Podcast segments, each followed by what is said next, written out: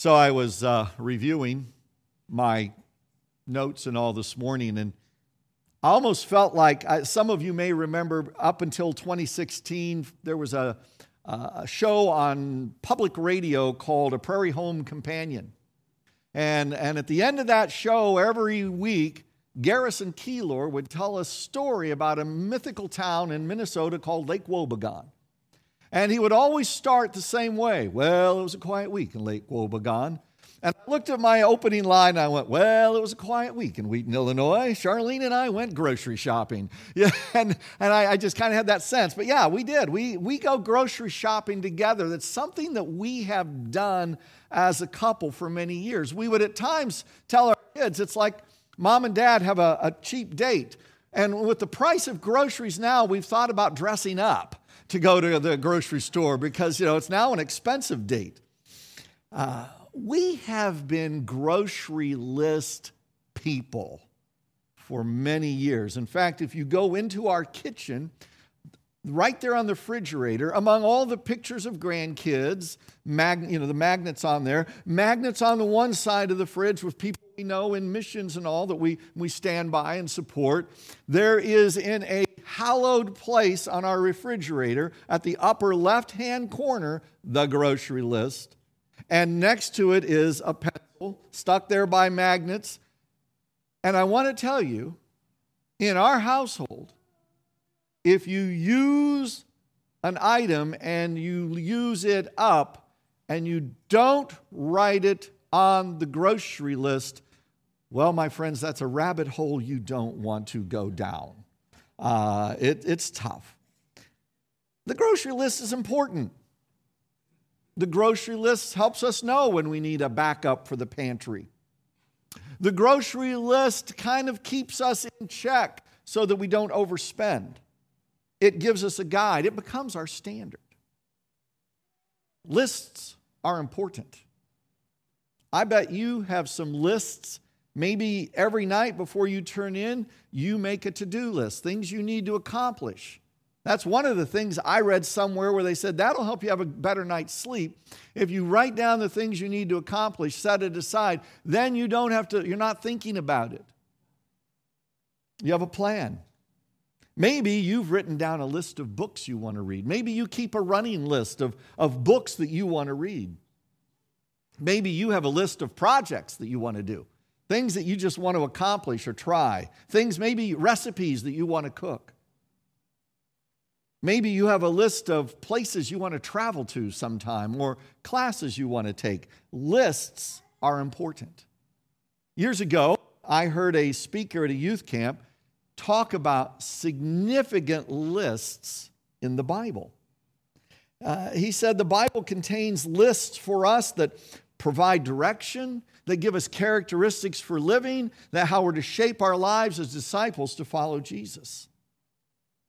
Today, we are going to look at a very significant list in the Bible. Take your Bibles, if you have them this morning, and turn to Romans chapter 12. And the list that we're going to look at in Romans chapter 12 begins in verse 9 and it's a list that will help you and me live out a theology of love. It's a, a lived theology of love that Paul gives to the Roman church here. You see, Paul wanted his, his church and his audience in Rome to have a clear idea what it looks like to live what they say they believe. Now, as we saw a few weeks ago, the summary of everything Paul teaches up through chapter 11 was summarized in chapter 12, verses 1 and 2. Because of God's mercies, we're to give our lives to Him as a living sacrifice. We're not to conform to this world, but we're to be transformed by the renewing of our mind so that we know what God wants. And then the rest of Romans is going to show us how to live that out. And we saw last week that we live that out by having a proper view of ourselves. We called it a God centered self concept. and knowing that we have things that we do well because God's equipped us, and things that other people do well because God's equipped them. And in the faith community, He brings all of that together so we can serve Him. But what about in the rest of the world? And so we're going to go through a list. In fact, you'll notice in your bulletin this morning an extra insert. We're going to go through 21 items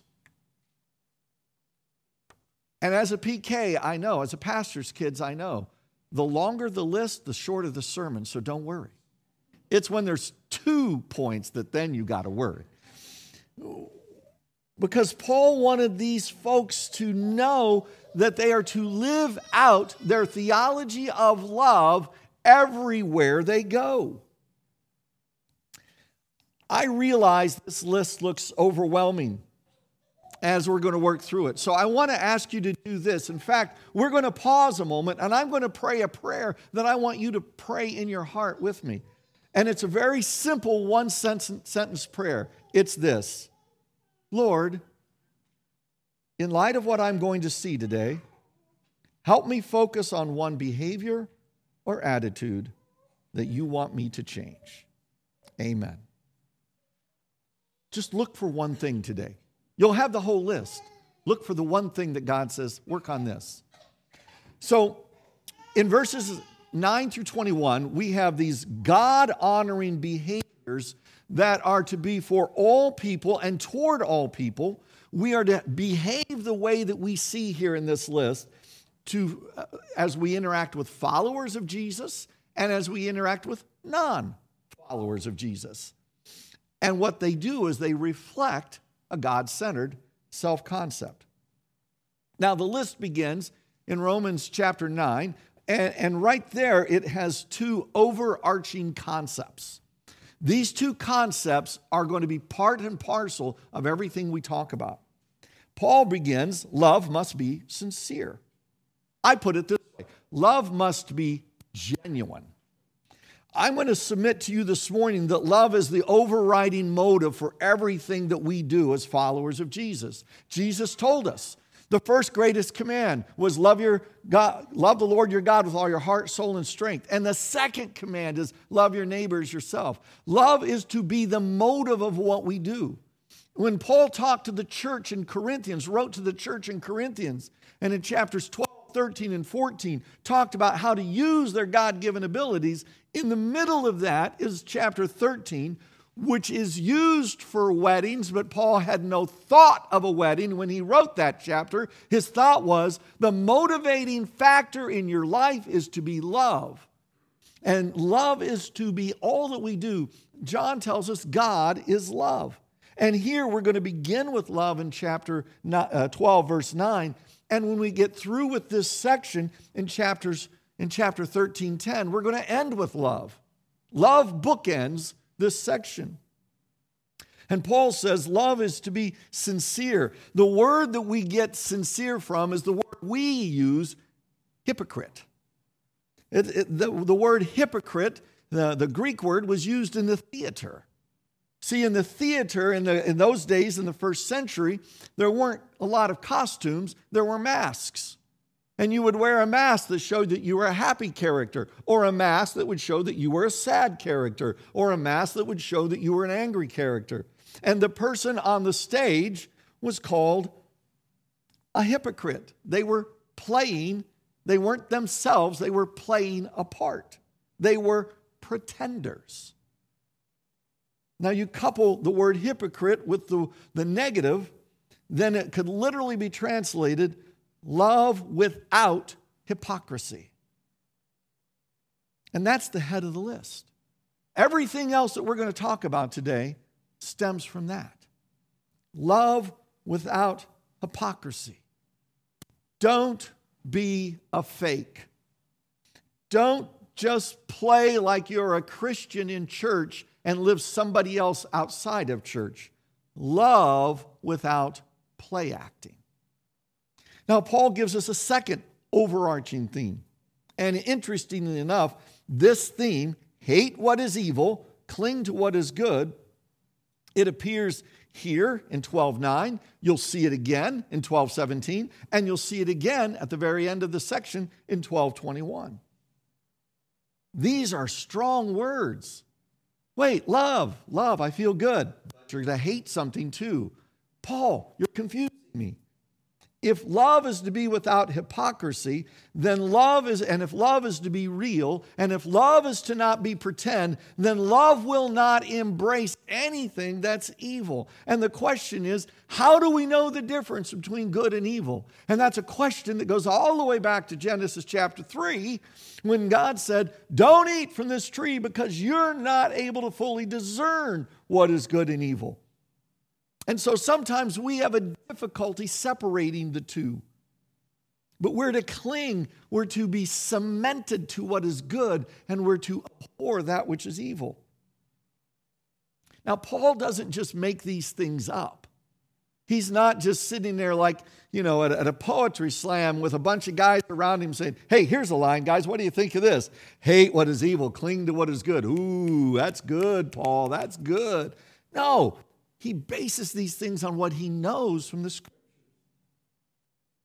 If you look at, you don't have to turn there, but you can write it down. Proverbs 8, chapter or verse 13 says this To fear the Lord is to hate evil.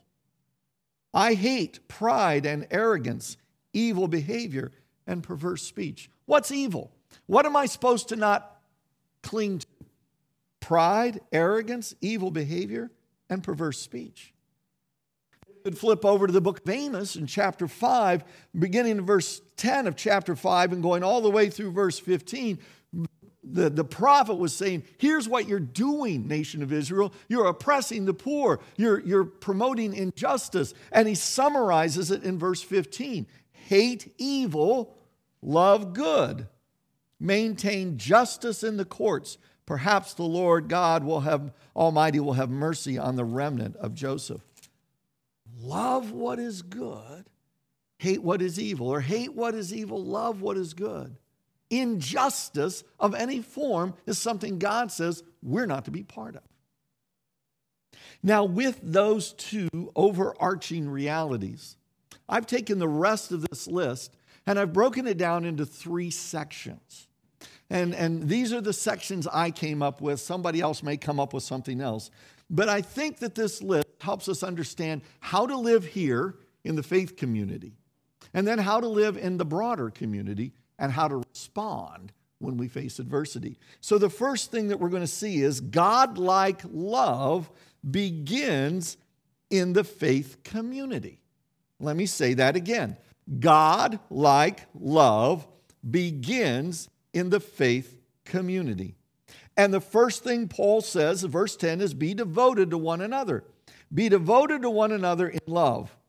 The word love here and the word devoted here come from the same root word. It's a word that we often use as brotherly love.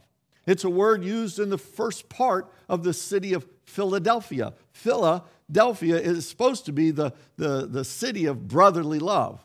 Uh, people that I know that have been there said it's the city of brotherly shove, but that's what it's supposed to be. This is the ultimate expression of family loyalty. Sometimes we refer to our local church as a church family. And we all know that families aren't perfect. Uh, we long for our family to be loving and accepting and supportive and caring and nurturing, as well as gently correcting so that we make, we make each other better. And, and Paul says that's what it's to be in the local church family, in the community of faith. It, you are to be devoted to one another with brotherly love. You are to truly care about one another. I, I read a account once of a young youth pastor walk, going, going into their very, very first church. And they were introduced and everybody clapped and all of that. And after people had, you know, come up and said, hey, we're looking forward to you doing great things with our youth and turning them around and keeping them out of jail and all of that, one of the older members walked up to the youth minister and said this I want you to know that right or wrong, I'm for you. When you are right, I am going to stand with you. And when you are wrong, I will help correct you and walk with you through the situation. That's what it means to be devoted to one another in love. And that should be a desire for every one of us who claim to follow Jesus. Paul goes on honor one another above yourselves. In other words, put others first. You look at that and you couple that with being devoted one another. If I'm devoted to you, then I'm going to care about you. I'm going to care about your needs. Honor was a high virtue in the first century. It means to value someone. We honor another, we value them when we put them first. We value them when we think about their needs. When, when you put honor and devoted honor and devoted to one another together, you have amazing unity. You have a group of people that just care about one another, that are concerned about one another. You have a true team idea where every person, no matter what they can or can't do, no matter what their abilities are, every person, every entity in the local church community, every entity in the faith community, every person is valued and accepted. That builds trust. That makes for a safe place. You want to be part of a, something where you feel valued and loved and accepted, and, and that people have the courage to help you grow. You want to be there. And coupled with that, Paul says, never be lacking in zeal, but keep your spiritual fervor serving the Lord. Serve the Lord by serving others with passion. The word lacking could actually be translated lazy. And the word zeal comes from a root word that emphasizes putting haste to, making speed, really going after something. Later on, it was used to describe effort. And the idea of fervor here is the idea of passion. So that's where I kind of got my restatement of this. When you and I are loving one another, when we are honoring one another, if we're doing it for ourselves, so that people will see how loving we are and see how honoring we are, we are going to get lazy in our devotion because we're not being recognized and our passion will go away. We don't serve one another first, we serve the Lord first as we serve one another. That's what it's about. Never be lacking in zeal. Keep your spiritual fervor. Stay strong, serving the Lord as you serve one another. Now, the next three here, they kind of are together. I separated them out. It's in verse 12 Be joyful in hope, patient in affliction, faithful in prayer. And I separated them out because I want to look at them at the context of coming alongside each other in the faith community. You got to understand the, the community to whom Paul was writing, those house churches in Rome, they were swimming upstream against a cultural and political power of Rome they needed each other. They needed each other in the small groups and maybe when they maybe kind of saw each other in the community we believe there were maybe about seven maybe eight house churches that received this letter. Maybe no more than 100 maybe 120 people in a city of a couple million. They needed each other. And you and i may not be facing the same physical persecution that they faced but we navigate a culture that in a post Christian world is not always friendly to those who put their faith in Christ. So Paul says, Be joyful in hope. I expanded it this way joyfully expect God to work. Hope in the Bible is not a wish, it's an expectation.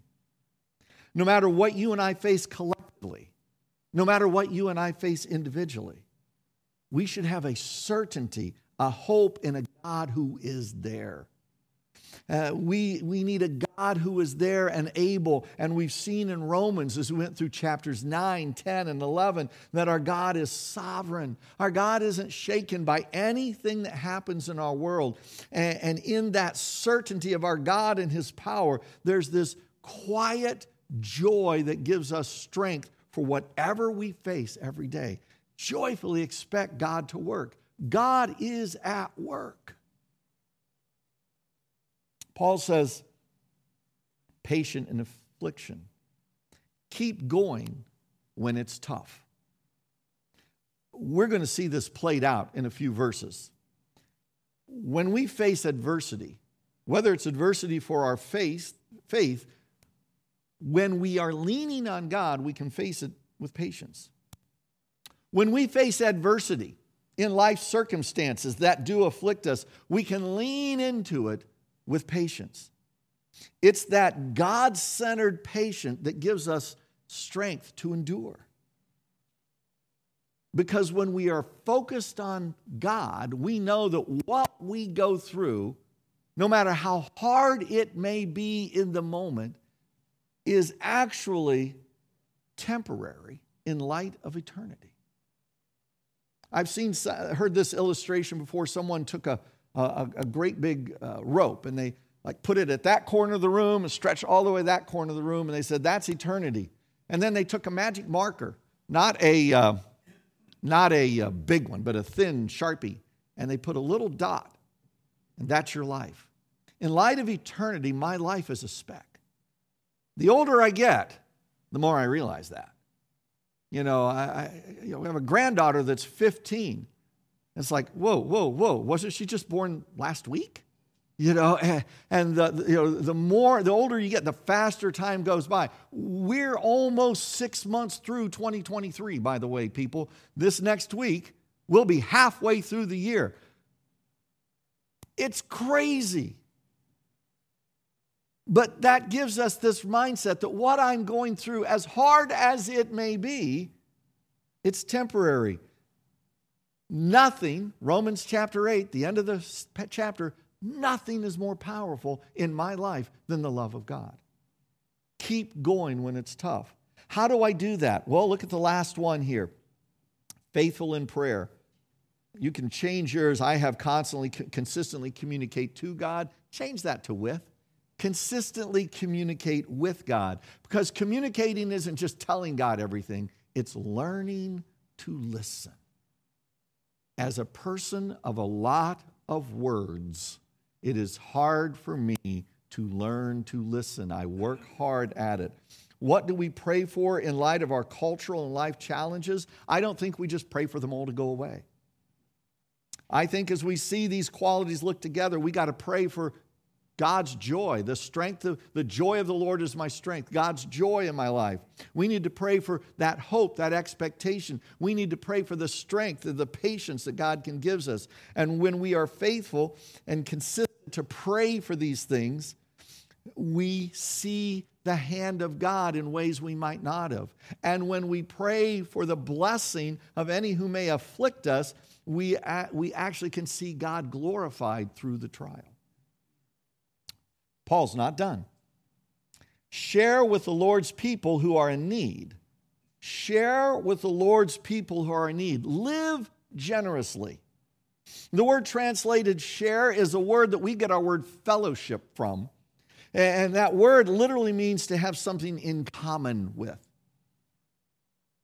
The idea here is that when someone in the faith community is in need, then I am, in a sense, I'm in need as well. If you have a need, I have a need. If you have a concern, I have a concern.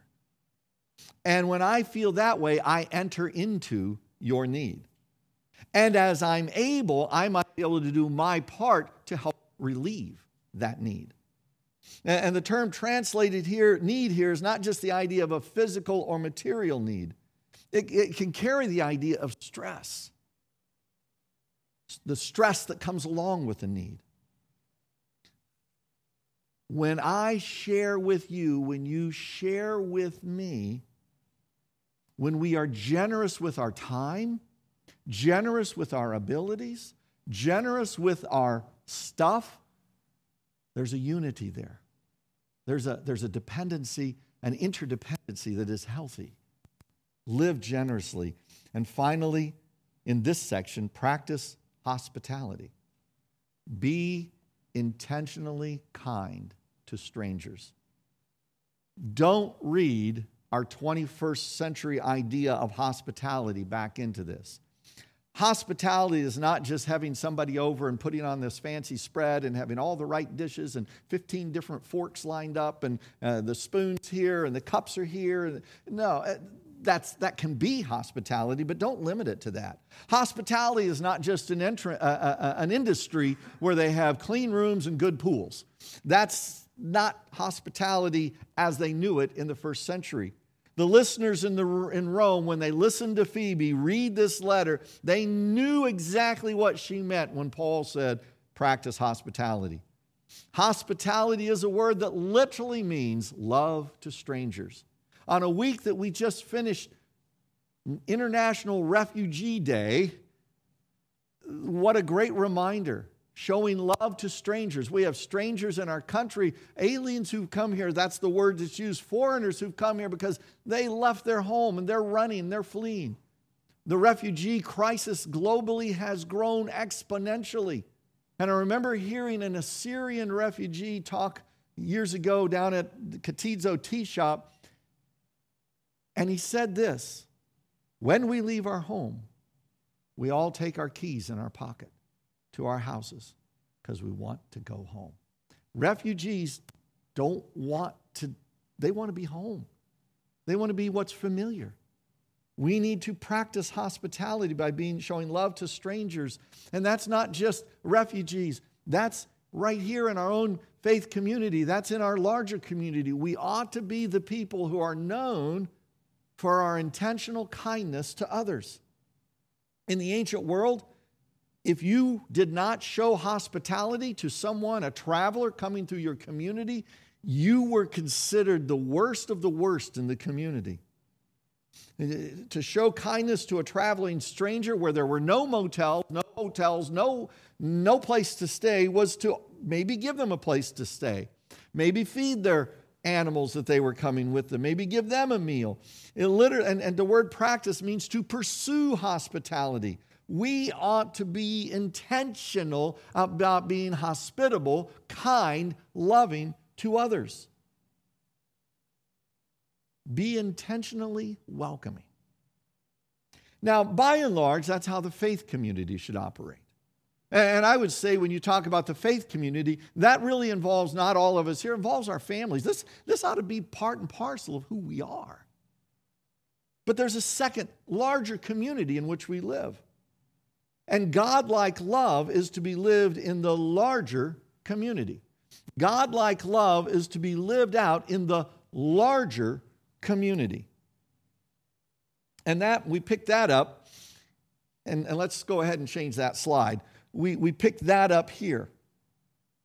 Verse 14 Bless those who persecute you, bless and do not curse. Do those words sound familiar? I, I find it interesting that I can take all of these characteristics and I can kind of see how they're somewhat of a commentary, as it were, on the Sermon on the Mount. Jesus said that in Matthew 5 44. He said, Love our, your enemies, pray for those who persecute us. I put it this way treat adversaries with kindness. We all have people in the larger community that are hard to get along with. It's just a fact of life. What does it mean to bless another person? The word bless literally means eulogize. Now, Paul's not saying cause their funeral so you can eulogize them. That's not the point here. He is saying don't respond in kind. Don't insult them even if they insult you. Don't run down their reputation even if they run down your reputation. How do you do that? How do you bless another? How do you eulogize another? Look for ways to genuinely compliment them. Pray for them. Pray for their day. Pray for what's going on in their life that you don't know about that may have caused them to be an adversary. Pray and ask God to forgive them. We had communion a little bit ago. Jesus on the cross, what was his constant prayer? Father, forgive them, for they know not what they do. These were people that were putting nails in his hands and his feet. Father, forgive them, for they know not what they do. pray for God to forgive them. And, in a practical basis, it may be necessary for you to put some space between yourself and them so that you aren't tempted to curse them. Paul goes on. He says, um, Rejoice with those who rejoice and mourn with those who mourn. We use that here at Pleasant Hill Community Church when we talk about folks that come into membership. I would put the first one this way celebrate others. Celebrate others. In the larger community, celebrate others. Celebrate their successes. Celebrate their joys and make that real and genuine, not backhanded and sour. If someone gets the promotion that you really thought you ought to get, you need to go up to them and say, I am so happy for you. Congratulations. Not like, I'm so happy for you that you're moving out of our department. You know, genuinely celebrate them. When you and I can truly celebrate and rejoice with others for the good things in their lives, we show them by our actions that we serve a God who gives good things. Mourn with those who mourn, feel the hurt of others. I find it interesting when we want to you know, assign a quote in the secular world, we usually just assign it to Mark Twain. And when we want to sign a quote in the spiritual world, we always say it was Augustine or maybe St. Francis. This one was attributed to Mark Twain, but I don't think he actually said it. But the quote is I've never killed another person, but I've read some obituaries with glee. That's not feeling the hurt of another. The word mourn means to weep, to cry, to lament. In other words, to feel someone else's loss. In the real world, even if we do not suffer the loss, even if we can't relate fully to the loss, we have all faced loss of some kind. And we know what it was like to face loss, and we can be truly sorrowful, truly sad for another's pain. And sometimes in that sorrow, in that sadness, we can sit with another. And sometimes you don't need to say a word, just to be there and to feel their pain with them is comforting. I've been there. I remember many years ago, our family and our extended family went through the excruciating pain of one of our loved ones taking their own life that fall, we were actually with our son on a band trip, and, and we were in a location where, after the band trip, we were right there where the, the funeral was going to take place. And I can tell you, my fellow band parents, all of them knew what I did. All of them knew I was a pastor. And yet, some of the, the men would come up to me. A couple of them just very clearly walked up. We were, I remember standing at a, at a getting ready to walk across a, a, a busy street waiting for the light. And one of the men came up, put his arm around me and said, Scott, how you doing? How are you doing? We're so sorry for what you're going through. I'm supposed to be on that side of the ledger. That's my job. I'm supposed, and, and, and the pastor was comforted. I, I, I can't fully put into words how deeply that touched my heart. We are God's comfort in the lives of others when we feel their hurt and mourn with them. Paul's not done. Live in harmony with one another. The word harmony comes from the same word that we saw all the way back in 12:3 to have a renewed mind. It's a word that has to do with how we think. You could translate it be like-minded or be agreeable. Uh, granted, in a culture that's not necessarily Christian, there are going to be differences. But as followers of Jesus, in the larger cultures, we can be proactive in relating to others and looking to find that common ground so our skills and abilities can mesh together. In music, harmony adds to the richness of a song. The basic tune is called the melody, but when they add the harmony, you know, when you, you listen to, say, a, a barbershop quartet or somebody and you, you hear the depth of the harmony, it just, it makes the song come alive. we should be the ones that we allow God to let us bring the harmony, the depth to our relationships, live in harmony with one another. If we do it here, then we can do it out there. Paul says, Do not be proud, but to be willing to, but be willing to associate with people of low position. Treat each person as valuable. The word proud here, and later on we'll see the word conceited, but the word proud and conceited have their roots in the word translated harmony. They all deal with the mind. And we're to be people whose mind is renewed. And that's supposed to impact our attitudes across the board. A proud person is exalted in his or her own mind. And in Rome, when Paul wrote this, there was definitely very rigid class distinctions. It was clear, well developed. And if you were part of this, this, class, you couldn't get up to this class. You might be able to go up one, but you couldn't get to the top class. You couldn't get there. And we are to be the people who treat each person as valuable in our culture. We really need to be careful that we don't promote any sort of class distinction people who may not have attained our level of education, people who may not have attained our level of income, people who may not have obtained our level of position in the company, people who may not have obtained our grade level, people who may not have obtained our area of expertise, are all people of infinite value and worth because they are created in the image of God. And we should treat every person that we encounter as valuable. We should not be exalted in our own minds. But Paul couples that, finishes with says, do not be conceited. The other side of the coin is conceited. If pride is being exalted in my own mind, then conceit has the idea of only thinking of me. You know, I've got a great story and it's a story about me. Today's a good day for a story and it's a good day for a story about me. It's all about me. What's going to benefit me in this situation?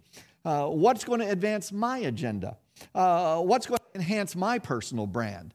Uh, it, it's all about me. But if I'm going to honor others, I can't be all about me. We, living within the larger community, need to be about others. I, as we wrap this up here in the next couple minutes, here's a news flash. We live in a litigious society. You may not have thought about that, but everybody is suing everybody. We live in an increasingly angry society. Civility is low on the totem pole. We live in a payback society. As followers of Jesus, we live in this world and, and we have a choice. We, we can either completely drop out of the culture, which is really impossible. I mean, if you want to, you can go live off the grid, but I, then I don't think you're engaging as Jesus wants you to. We can become just like the society. And if they're angry, I'm going to be angry. If they're not civil, I'm not going to be civil back. But then that's being conforming to the pattern of this world. Or we can choose a different way. And Paul shows us the different way. God like love does not retaliate, but trusts God. Let me say that again. God like love does not retaliate, but it trusts God. Paul begins in verse 17 Do not repay anyone evil for evil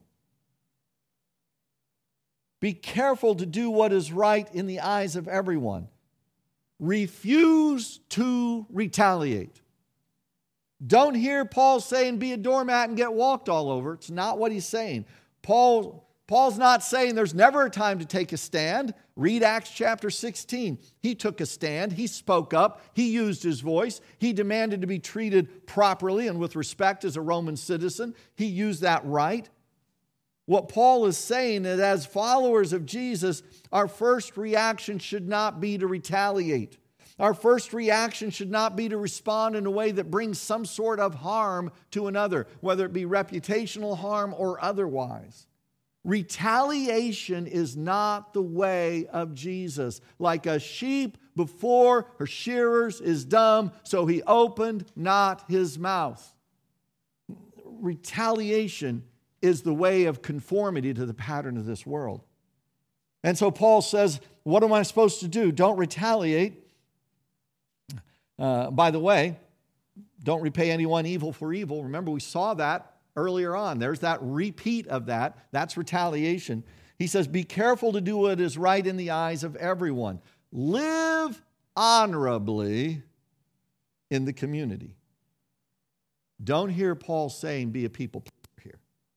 Paul was not a people pleaser. But in the connection of not retaliating, not repaying evil for evil, act honorably. Fellow church member years ago took a job, a new job, and I don't even know how it happened, but I happened to be in a meeting where one of their supervisors was there. And somehow they kind of put two and two together and figured out that this was a person at my church. And they pulled me off to the side and, and, and confirmed, hey, does so and so go to your church? And those, those questions always make me just a little bit nervous. Yes. They are amazing. We're so glad they're part of our company. I've already been able to tell by observing them that they are an asset to the company that we work in. They haven't got caught up in the, politic, in the politics that always go around in the office. And, and you know there's always office gossip. They, they haven't got caught into that. They just really do their work and they're kind to everyone. Live honorably in the community. Be that person. Paul says, do not, he says, if it is possible, as far as it depends on you, live at peace with everyone. Be the peaceful one. As far as it depends on me, I'm to be the person that tries to live at peace with those around me. Now, I get it. There are those who don't want to live at peace. There are people in our world, in our orbit, that just want to stir stuff up, don't they? They just want to stir up strife.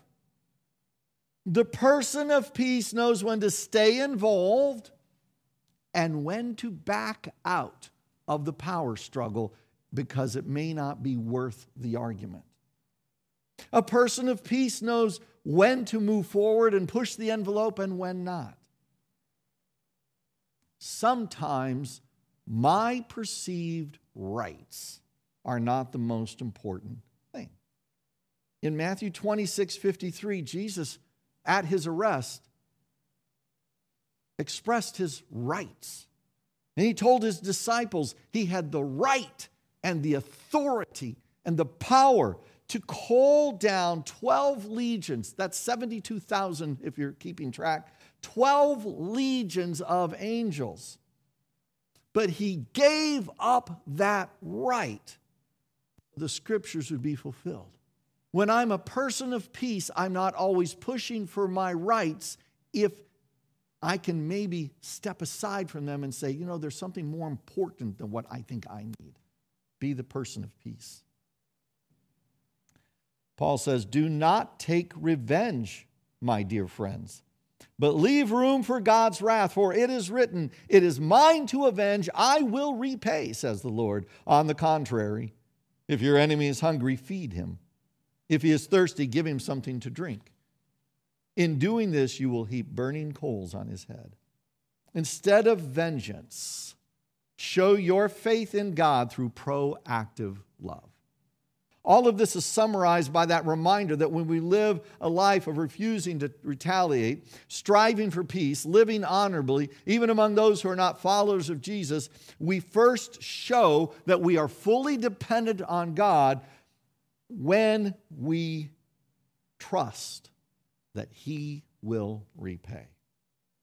We trust Him when, we, when He reminds us not to take vengeance because He says, I have reserved the vengeance for myself.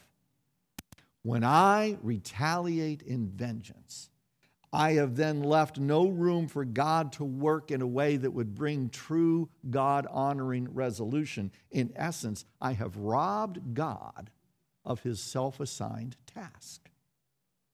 When we let God act, we act in a manner that I'm calling proactive love. Remember, this is about living a life of love, a theology of love that is not pretend, that is not hypocritical. So, in proactive love, I meet the basic needs of my enemy. If they need food, I feed them. If they are thirsty, I give them something to drink. And, and Paul makes this statement here that has created all kinds of uh, you know, interpretations. You heap burning coals on their head. That doesn't mean it's like, yeah, ha ha, take that. I was nice to you, and now look at you. No. The idea was the idea of they will feel contrite because of the kindness that you gave them. For me, I heard I read this illustration years ago and it's a word picture that works for me. It may or may not be historically accurate, but it's a great word picture. In the ancient world, in the first century, the fire in your house was important. You heated your house with fire. You cooked over fire. You lit your house at night with torches, with fire. If your fire goes out, your life is in danger. You're, you could freeze to death. You could starve to death. Your adversary, somehow their fire goes out. You're the only one, you're the closest. And they come over to your house. As it were, they knock on your door.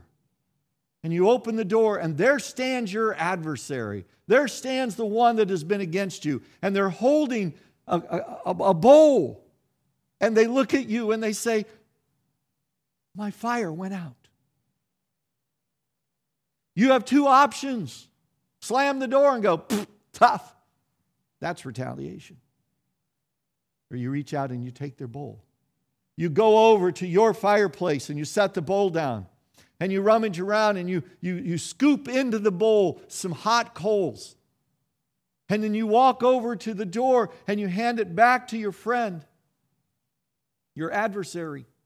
And they take the bowl of hot coals and they do what they did in the ancient world they put it on their head and they walk home with their fire to relight their fire, to relight and reheat their house, to have that which would provide light for their house so that they can cook and feed their family.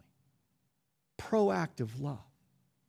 Instead of vengeance, you and I show our faith in God through proactive love. And then Paul ends with the third reminder do not be overcome by evil, but overcome evil with good. Transformed living makes a difference. When we live our lives claiming to follow Christ, then our actions are people of vengeance and retaliation and arrogance and pride and selfishness. We have become those who are conformed to the pattern of this world. And it's important that we check ourselves and lean on one another constantly to help one another to be the people of godlike love who, by our love and humility, like Jesus, overcome the evil we see in this world with good. We need this list. None of us is going to achieve it perfectly. None of us are going to be able to complete the list and discard it like we do the grocery list at the end of the week and start with a new one. It should be for us a list of attitudes and behaviors that help us shape our lives so that we are transformed by the renewing of our minds. This is a long list, it's overwhelming. And, and, and if you determine, okay, I'm going to do all these things this week, you are going to fail and be frustrated. Take stock of the attitudes that by God's grace are working in your life and thank God for His grace. And then thank, and, and that is what we call sober judgment. God, thank you that you've helped me in these areas. But then ask yourself and pray that prayer we started with and that we will close with. And let's pray. Lord, in light of what I've seen in this passage? What is the one behavior or one attitude that I need to change today? Help me make that change. In Jesus' name, amen.